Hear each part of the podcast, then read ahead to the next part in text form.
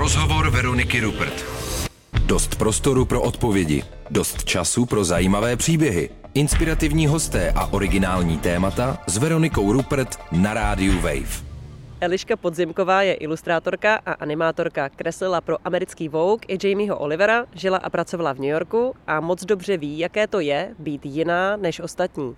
Poslechněte si, jaký změnila zkušenost s nemocí, proč se cítí lépe v Česku než v Americe, jaká pro ní byla covidová izolace a jestli vnímá posuny ve svobodomyslnosti a tolerantnosti v české společnosti. Rozhovor Veroniky Rupert na rádiu Wave. Čau Eliško, moc si vážím toho, že se se mnou sešla tady při natáčení v přírodě kvůli covidu. Ahoj. Ahoj. Sedíme spolu na letné v parku, máme krásný výhled na Expo a na Prahu. Užíváme si takové příjemné odpoledne, nicméně pořád ještě je čas, kdy doznívá covidová krize. Teď už podle těch čísel všichni víme, že to u nás zatím nevypadá tak tragicky jako třeba jinde, nicméně nemáme vyhráno.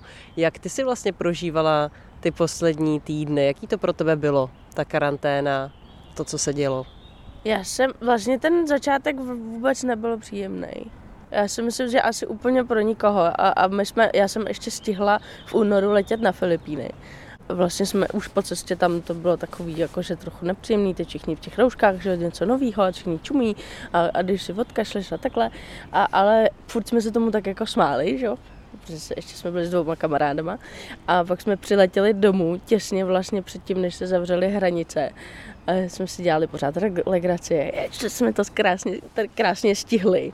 A pak najednou boom a já jsem, a samozřejmě ty první, ty, ty okolnosti, první zavírání všeho a teď člověk jak prostě psychologicky na sobě začne jako hledat všechny ty příznaky té nemoci.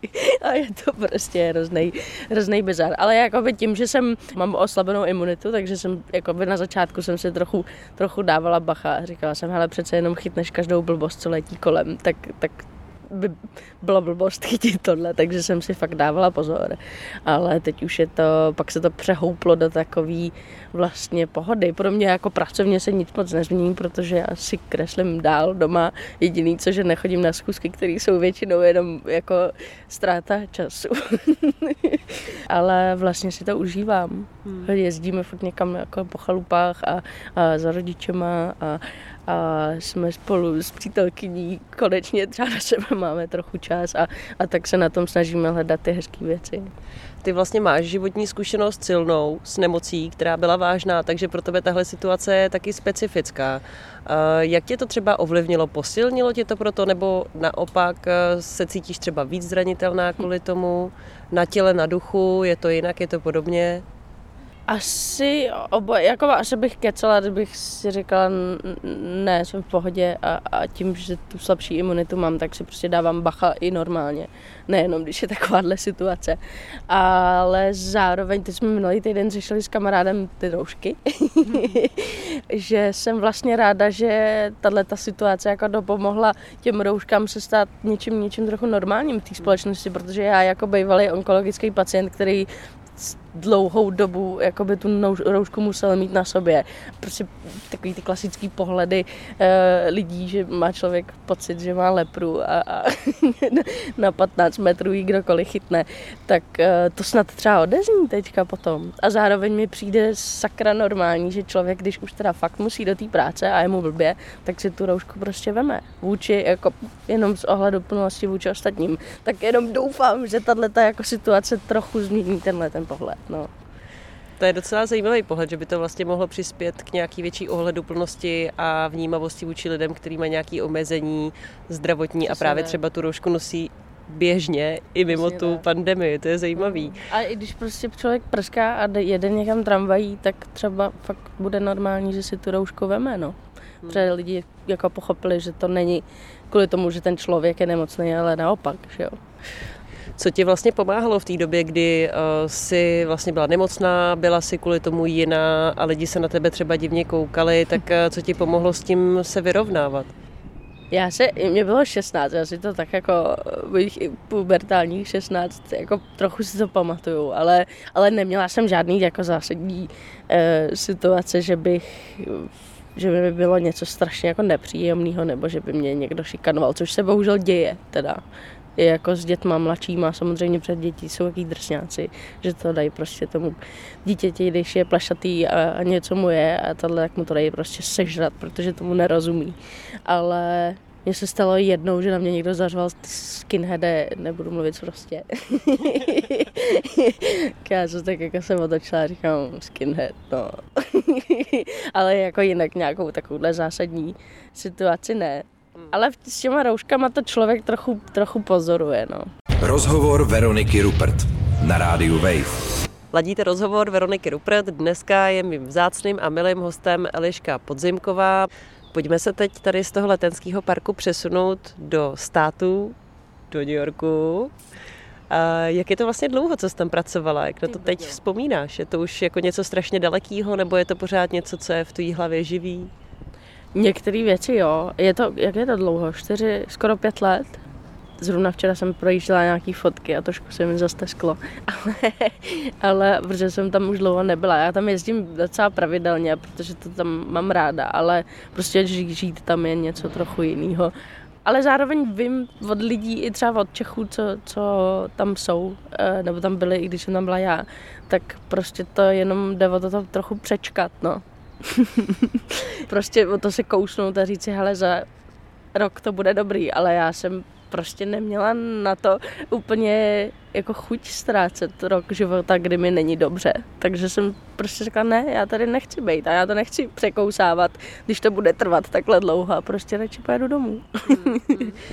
Já jsem vlastně četla v nějakých tvých starších rozhovorech, že New York byl jako zajímavý, super spousta práce, zajímavý výzvy. Já jsem zmiňovala třeba ten Vogue nebo Jamieho Olivera, to nevím, jestli se dělo zrovna v tom New Yorku, nebo jestli to bylo no, někde to bylo jinde. tak jako virtuálně celý. Takže, takže okolo někdy. takže, no. Ale jako nebylo to tím, že by ti tam bylo smutno, protože nemáš co dělat, ale bylo to spíš tím, že jsi byla hodně přetížená, viděla si, jak tvrdá ta práce a jak konkurenční a tvrdý to prostředí vlastně je. Jako taky, ale, ale já, jsem, já jsem nebyla tam na volný noze. Já hmm. jsem byla ve firmě, nebo na filmové škole, jsem dělala v marketingu prostě první práce v životě a ještě teda nějakým oboru, co byl pro mě jakoby novej a otvíral se mi a nevěděla jsem, co, co to všechno obnáší. A teď prostě ten New York, kam jsem potřebovala nutně odjet a odstěhovat se, což pro mě byla ta priorita, že prostě budu si užívat to město, do kterého jsem byla absolutně zabouchla. A pak jsem zjistila, že díky tomu, nebo bohužel kvůli tomu, kvůli té práci na, na to město vůbec nemám čas ani energii. No. Hmm. Že kdybych tam asi byla od začátku na volný noze, což v New Yorku už samo o sobě trošku něco jiného než tady a, a nějak se tam prosadit, tak uh, tam možná vydržím dřív. No. Co pro tebe byl ten New York, který jsi jako chtěla objevovat a který jsi milovala? V čem pro tebe bylo to kouzlo tohohle toho města? Já jsem měla to štěstí, že poprvé jsem se do New Yorku podívala a bydlela jsem u kamarádky Zoe, která prostě je native New Yorkčanka a, a rodiče taky a bydli ještě v nádherné oblasti Dumbo, což je přímo pod Brooklyn Bridge na, na té brooklynské straně. A a je to prostě skvělá rodina.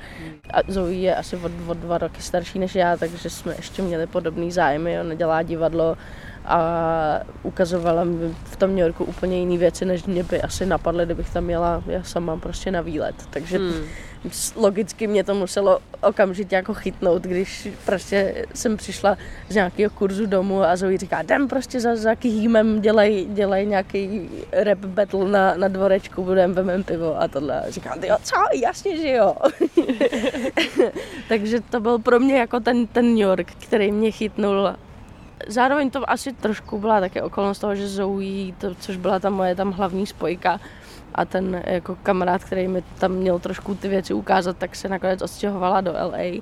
Takže já jsem tam samozřejmě nějaký kamarády měla, ale už to nebylo takový, jako že by mě brala všude sebou ty američani jsou občas trošku složitý v tom, že jak jsou oni jako kamarádský na, na tu první, druhou, druhou, druhý setkání, tak potom jako dostat se opravdu k ním, jako, jako, jako se zpřátelit a řešit jako věci, které tady řešíš s kámošem a který znáš od malička, tak je vlastně docela těžký, jsem zjistila a začaly mě neuvěřitelně štvát ty small talky a pořád dokola říkat, co dělám, odkud you're from Prague, no way, oh, ne, ne, ne. A já říkám, už nechci, už jsem pak nechtěla chodit na ty party, protože to bylo jenom o tomhle. A říká, ty už ne, nemůžete se jako bavit normálně. tak je to jenom takhle ve mně trošku kypělo a říkám, mm. hele, tak co, zkušenost dobrá, ale, ale radši asi je mi líp doma. mm, mm. Věc, kterou má rádo na New Yorku spousta věcí, je taky to, že je hrozně rozmanitý, že jsou tam fakt lidi z celého světa, který kolikrát jsou hodně originální, hodně osobitý, třeba hodně jinak vypadají, nebo prostě jsou třeba queer a nikdo se nad tím moc nepozastavuje. Není to jako tady. Tady to pořád vnímám jako, že to tak úplně hladký ještě není a to ještě Praha je něco jiného než no zbytek ještě. České republiky. Jak tohle vlastně vnímáš ty a jak si vnímala ten posun? Protože je, je taky hrozně zajímavý být v Česku, nějak tu situaci vnímat, odjet na rok, rok a půl a pak se vrátit a vidět to tady zase zpátky. Takže jak vlastně ty vidíš tuhle tu věc s tolerantností vůči nějaký jinakosti? U nás a třeba to srovnání.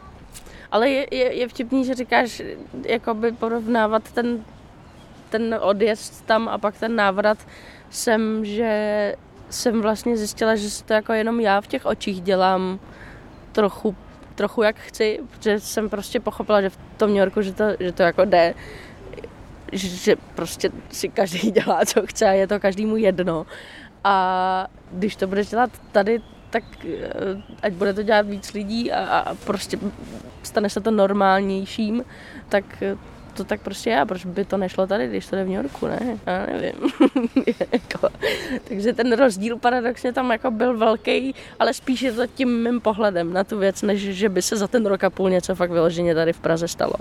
Víš, že jako já jsem spíš to začala vnímat trochu z druhé strany a zároveň i pro mě to byla docela stěžení, stěžení věc, protože já jsem předtím, než jsem odjížděla do New Yorku, tak já jsem tak jako, měla jsem nějaký dva přítele, teď to úplně to, a pak jsem pochopila teda, protože Zoe tady studovala u nás v Praze a, a Zoe, je, Zoe je tak queer, takže v podstatě mě ona seznámila s nějakým takovým jako pojetím e, těch, těch vztahů a e, spíš jsme se o tom povídali, ne, že bychom se sobě navzájem líbili, spíš to jako ve mně otevřela to téma. A, a já jsem pak vyjížděla do toho New Yorku s tím, že nemám co ztratit, že on, tam jako nikdo ti nezná, nikdo to řešit nebude a tady se to nikdo dozvědět nemusí, takže prostě jedu. a no. No o to víc mě právě pak zajímá ten návrat, víš co, že ty si jako odjížděla, tak jako, že to vlastně ještě ne. nebylo jasný, nebo možná jsi to ještě ani nevěděla, nebo prostě přesně, najisto, přesně, tam tak si nějak. tak na něco přišla a pak ty jako přijdeš do Prahy a teď No, no, já jsem přišla do Prahy, já jsem jezdila na Vánoce a na léto domů. A pak jsem přijela na jedno léto a seznámila jsem se tady s eh, Julí, se kterou jsem doteď a, a vlastně to byl jeden z důvodů, proč jsem se taky vracela, protože, hmm. protože tomu úplně neporučíš, hmm. ale, ale prostě jsem řekla, mami, tati, vracím se z New Yorku domů a mám přítelkyni. Čus. Co? Co no? Tak jako samozřejmě, že to přijeli v pohodě, já jsem nic moc jiného ne, neočekávala, ale, ale strach jsem měla logicky taky. Jenom, že prostě se to v tom New Yorku ve mně úplně jako překroutilo a, a přesně jak jsem říkala, no, když to, jde, když to jde tam, tak proč by to nešlo tady? Rozhovor Veroniky Rupert na rádiu Wave. Ladíte rozhovor Veroniky Rupert. Dneska je mým vzácným a milým hostem Eliška Podzimková. Bavili jsme se o New Yorku, bavili jsme se o Praze, bavili jsme se o nemoci a o tom, jaký pozitivním způsobem nějak zvládat. A já bych se teď ráda dostala k tvojí práci, tvojí kreativní práci. Já jsem zaznamenala uh, info o projektu Plešouni, který se chystal v loni. Měl to být uh, nějaký projekt, nějaký jako kreslení, animace Eh, který bude tematizovat právě nemoc, rakovinu a měl by pomoct dětem. A ty jsi to jela prezentovat před nějaký docela důležitý lidi. Jak to vlastně dopadlo? To bylo loni na podzim, že jo? No, to bylo loni na podzim, ono se to trochu, trochu tahá, protože ten projekt úplně neuvěřitelně roste a já už se obávám, že už ztrácím kontrolu nad tím projektem, protože už, už je nás v tom hodně, což je skvělý, což je super, jenom eh, zároveň mě to trochu děsí, protože prostě je to, začíná to být fakt velký, ještě ke všemu jako filmový projekt, ještě dobročinný a zároveň je to, je to pořád je to jako audiovizuální mm, formát, ale já se snažím o to, aby to nebylo jako klasický, klasický entertainment, ale prostě to byl jako nástroj, nějaký pomoci těm pacientům, kteří tam přistanou na té onkologii. Takže je to, eh, bude to seriál, no teď už, teď už seriál, pak nějaký krátký, třeba 30-45 minut do, do televize, což bude pro veřejnost. Ten seriál je primárně pro ty pacienty. Ještě plánujeme k tomu aplikaci, která taky bude takový pomocník přímo těch pacientů na zaznamenávání různých věcí, co, co musí sdělovat doktorům. Takže je to, prost, proto říkám, že to trošku kypí a kine a, a trvá to, trvá to a ještě chvíli bude. hmm. Primárně to jako vzniklo, to, ta myšlenka vznikla u toho seriálu, což je animovaný, zároveň hraný seriál na půl jako já mám v oblibě a e, měl by vysvětlovat různé různý věci, co se během té léčby dějou. Věci, které jsou podobné všem těm pacientům, protože každá ta nemoc je absolutně něco jiného a každý ten přístup k tomu pacientovi je individuální, takže to jsou primárně věci, které jsou takové jako obecný a, a kompaktní pro všechny. Třeba proč, proč e, vypadají vlasy, ty děti to častokrát jako nechápou, hmm. nebo proč nemůžou chodit do školy a, a, a musí se učit doma nebo v nemocnici kvůli imunitě, nebo co to je magnetická rezonance, který se šíleně bojí, protože to prostě dělá, dělá uh, zvuky je to obrovský a, a, a děsivý, a, nebo všechny tyhle ty různý zobrazovací e, vyšetření, nebo pak i jakoby samozřejmě psychologické nějaké otázky, e, které si logicky ty děti kladou taky, jakože proč já, nebo, nebo e, se častokrát řeší v rodině sourozenec, který je úplně odstrčený eh, od, od toho dění, protože všichni se zajímají o to nemocné dítě a ten sourozenec vlastně častokrát může i jako trpět tím, tou nepozorností těch rodičů. Takže tam je plno takových věcí, které tam chceme rozebrat, takovou hravější formou té animace vysvětlovat. Já vám eh, eh, vždycky dávám trošku příklad. Eh, v to francouzský starý seriál byl jedno jeden život, který všichni milujeme. a, a, a, je vlastně hrozně skvělý v tom, že právě má tuhle tu hravou formu, ale zároveň hrozně edukativní, že jo? A všichni si to pamatují a bylo to prostě skvělý. Takže... Já si to do dneška představuju, když jsem nemocná, tak já prostě Přesně. vidím ty dva bacily z toho seriálu v mém krku. Je to přesně tak, přesně tak. Takže přesně takhle nějak bychom to, bychom to chtěli, chtěli výst a Teď jsme to byli prezentovat právě ve Valencii na, na Cartoon Springboard Foru, což je prostě takový takovej animátorský evropský fórum, kde se prezentují eh, prezentují projekty a hledají se pro, jakoby potenciální produkce a tak. Hmm což je pro mě úplně nový svět, který fakt nerozumím. I když mám vystudovanou filmovku, tak tohle jako se člověk asi naučí jenom v praxi. Ale, ale jako mm, já se, mě to baví, mě, je to prostě něco novýho, já se musím učit nějakému eh, samozřejmě jako leadershipu, teď zároveň musím držet uh, nějakou vizuální stránku toho, toho projektu a já jsem trochu jako by si myslela, že tenhle ten projekt bude klasicky vznikat tady na koleni a, a, a ve spolupráci se všema kamarádama kolem a teď na, najednou to jako nabírá uh, úplně jako profesionálních obrátek a samozřejmě, že to je pro mě děsivý, ale jenom jako se, se vždycky snažím se vrátit k té prvotní myšlence toho projektu a, a, že to snad, když tím lepší to bude, tím, tím jako lepší to bude i, i pro, ty, pro ty rodiny a ty pacienty, co na to budou koukat a třeba jim to pomůže. Jak to zvládáš, tu prezentaci? Vystoupit před uh, lidma z no. průmyslu a prezentovat projekt uh, v jasně vymezeném čase, ještě navíc svůj projekt, ve kterém jsi tak osobně a i jako zkušenostně a emotivně prostě zainteresovaná. Jak jsi, jak jsi to dala?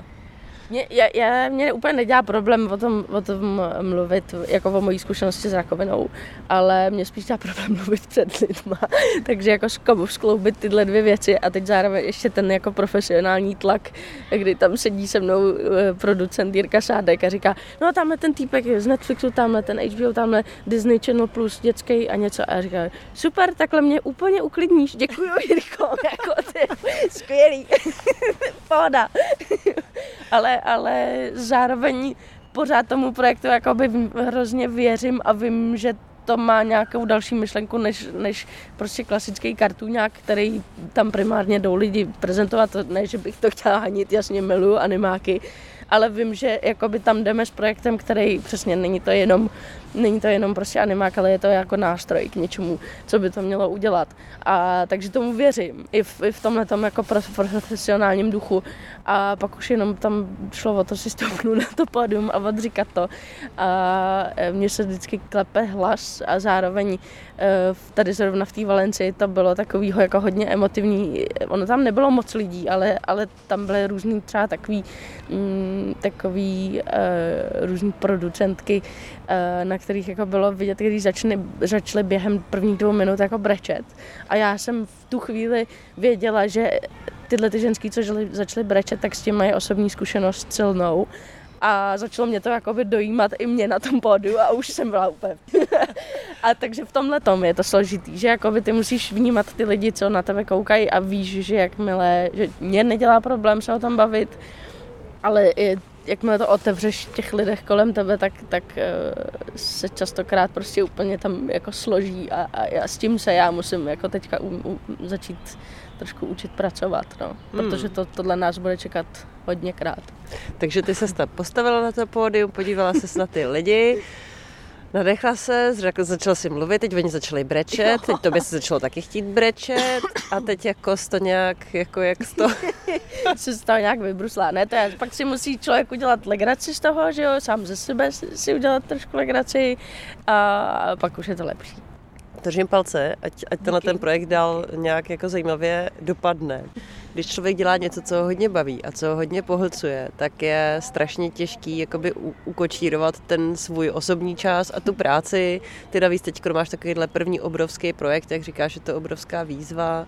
Jak to řešíš, jak to zvládáš?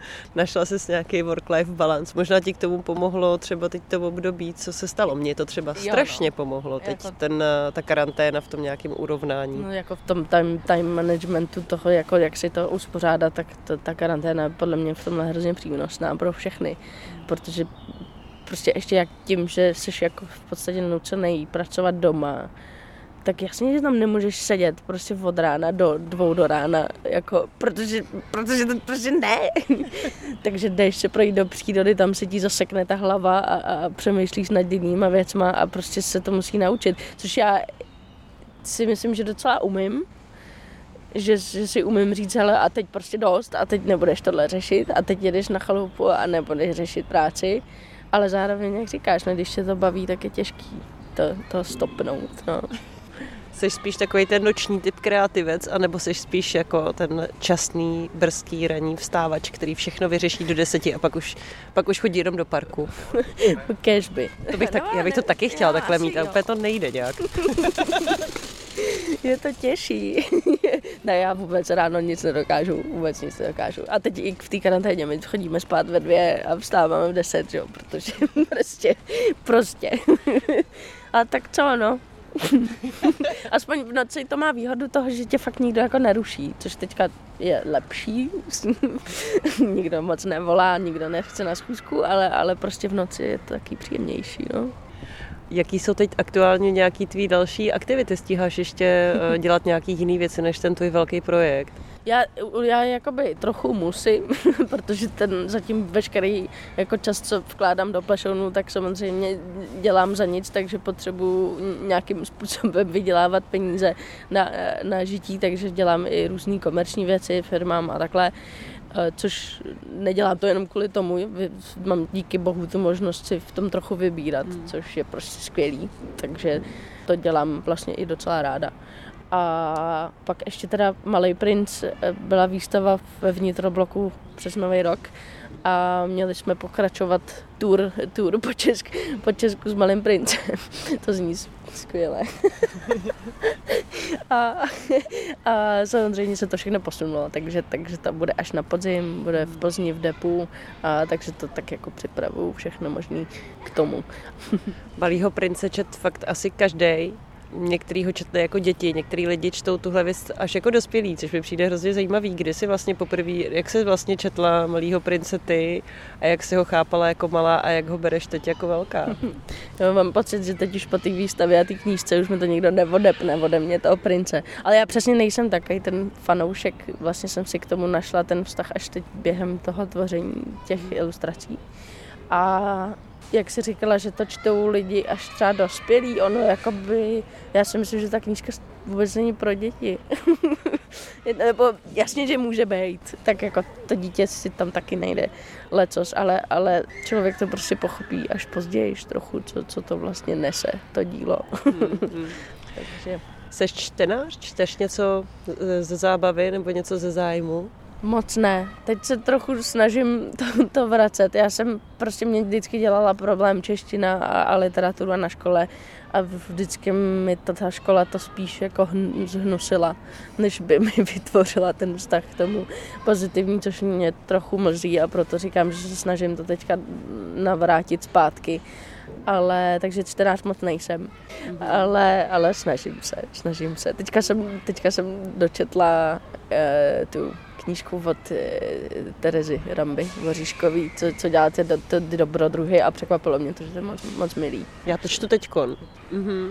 Je to, docela, je to dobrý taky, potvrzuju. Je to zábavný, jsou tam krásné fotky a je to vtipný. Přesně. Je to, je to hrozně vtipný, je to dobrý. No, takže, takže tak, takovouhle nějakou odlehčenou formou se snažím navrátit ke čtení, ale Aha. žádný jako zásadní věci zatím ne. OK. Čím se zabavuješ, když máš volno a potřebuješ se fakt odreagovat přesně třeba teď během té karantény? Teď já hodně jezdím ven, no. Já nevím, jestli to znamená, že stárnu, už člověka začne bavit chodit na, na procházky a na chalupu a, a do lesa, no. No, trošku jo. Ale tak... Počkej, kolik tě? Kolika ti to najelo? 28 je. Hmm.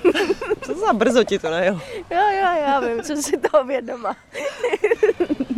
Ale je to prostě fajn, no. A tě, jako kdybych neměla psa, tak je to asi trochu něco jiného. Mě tomu, on mě tomu trošku donutí vždycky. Ale já pak miluji na něj koukat, když běží tou louko, takhle má ty roztažený ty koutky a prostě se tlemí a běží tou loukou, tak to je takový vděčný. No, takže jezdím. A hodně teda cestujem, to taky, to k tomu patří. Tak co budeš teď dělat? Hm, to je... Cestovat po Česku, ne, víš? Jsem myslela, že to přijde, až když, až když bude mít děti, ale tak, tak to přišlo už teď. Jak říkáš, tak vlastně už teď jako máš takový náběh na ten poklidný uh, život, víkendy v přírodě, na chalupě a je ti 28.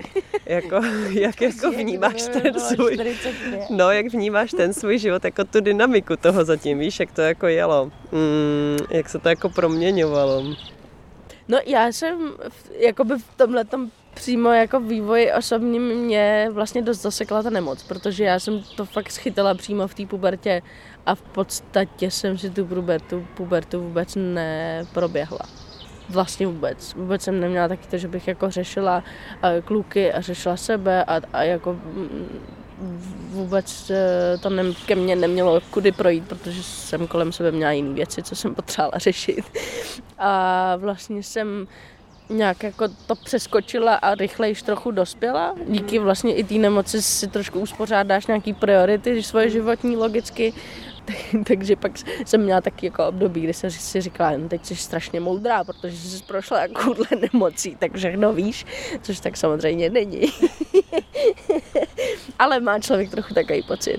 No a teďka, no a teď mám pocit, že jenom stárnu. Ale já nevím, mně přijde, mně to přijde takový, já nechci znít nějak hrozně, hrozně ezo, ale, ale prostě mi přijde fajn jako udělat si čas, čas na to, na to mm, trošku tady dát té naší přírodě pár eh, pohledů a očí a ocenit, jak je hezká. Takže ti to nedoběhlo, jo, ta odložená puberta. Někoho to pak doběhne a strašně vyvádí, jako třeba. Ale jo, taky, no, protože já mám teda mladší přítelkyni, od, docela dost, která, která teda jede pořád. To teď nastoupá na FAMu, takže to bude ještě divoký. A, a, a možná to přijde ještě, no, na moje puberta, já nevím. jako ne, že bych to plánovala, ale...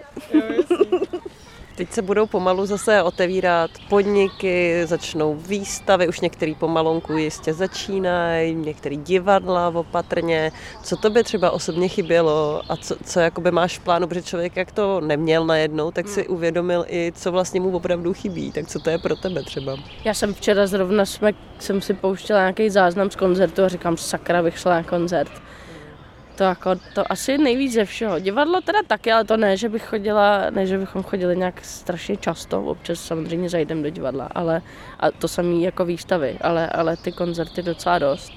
Tak to mi chybí hodně. Tak ještě poslední otázka, tak se tě zeptám, na co se teď těšíš a co ti teď dělá radost? No, no mě teda upřímně teďka dost dělají radost ty plešouni, protože během karantény jsme to hodně posunuli, hodně na tom makáme, všichni mají najednou čas na to, tak je to super.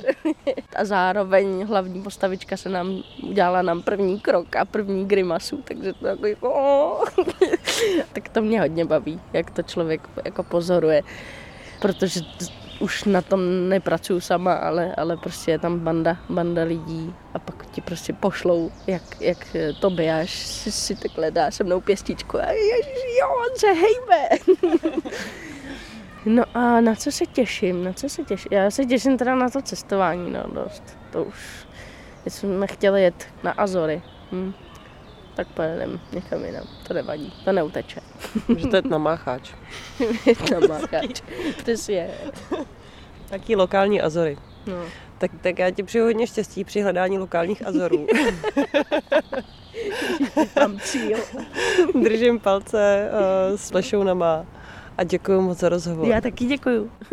rozhovor Veroniky Rupert na rádiu Wave. Poslouchali jste rozhovor s Eliškou Podzimkovou, jsem moc ráda, že jste s námi byli a najděte si nás taky v podcastech. Společně s Martinem Minohou už pro vás máme spoustu krásných a zajímavých rozhovorů k poslechu, tak si určitě nenechte ujít. Těším se na slyšenou příště.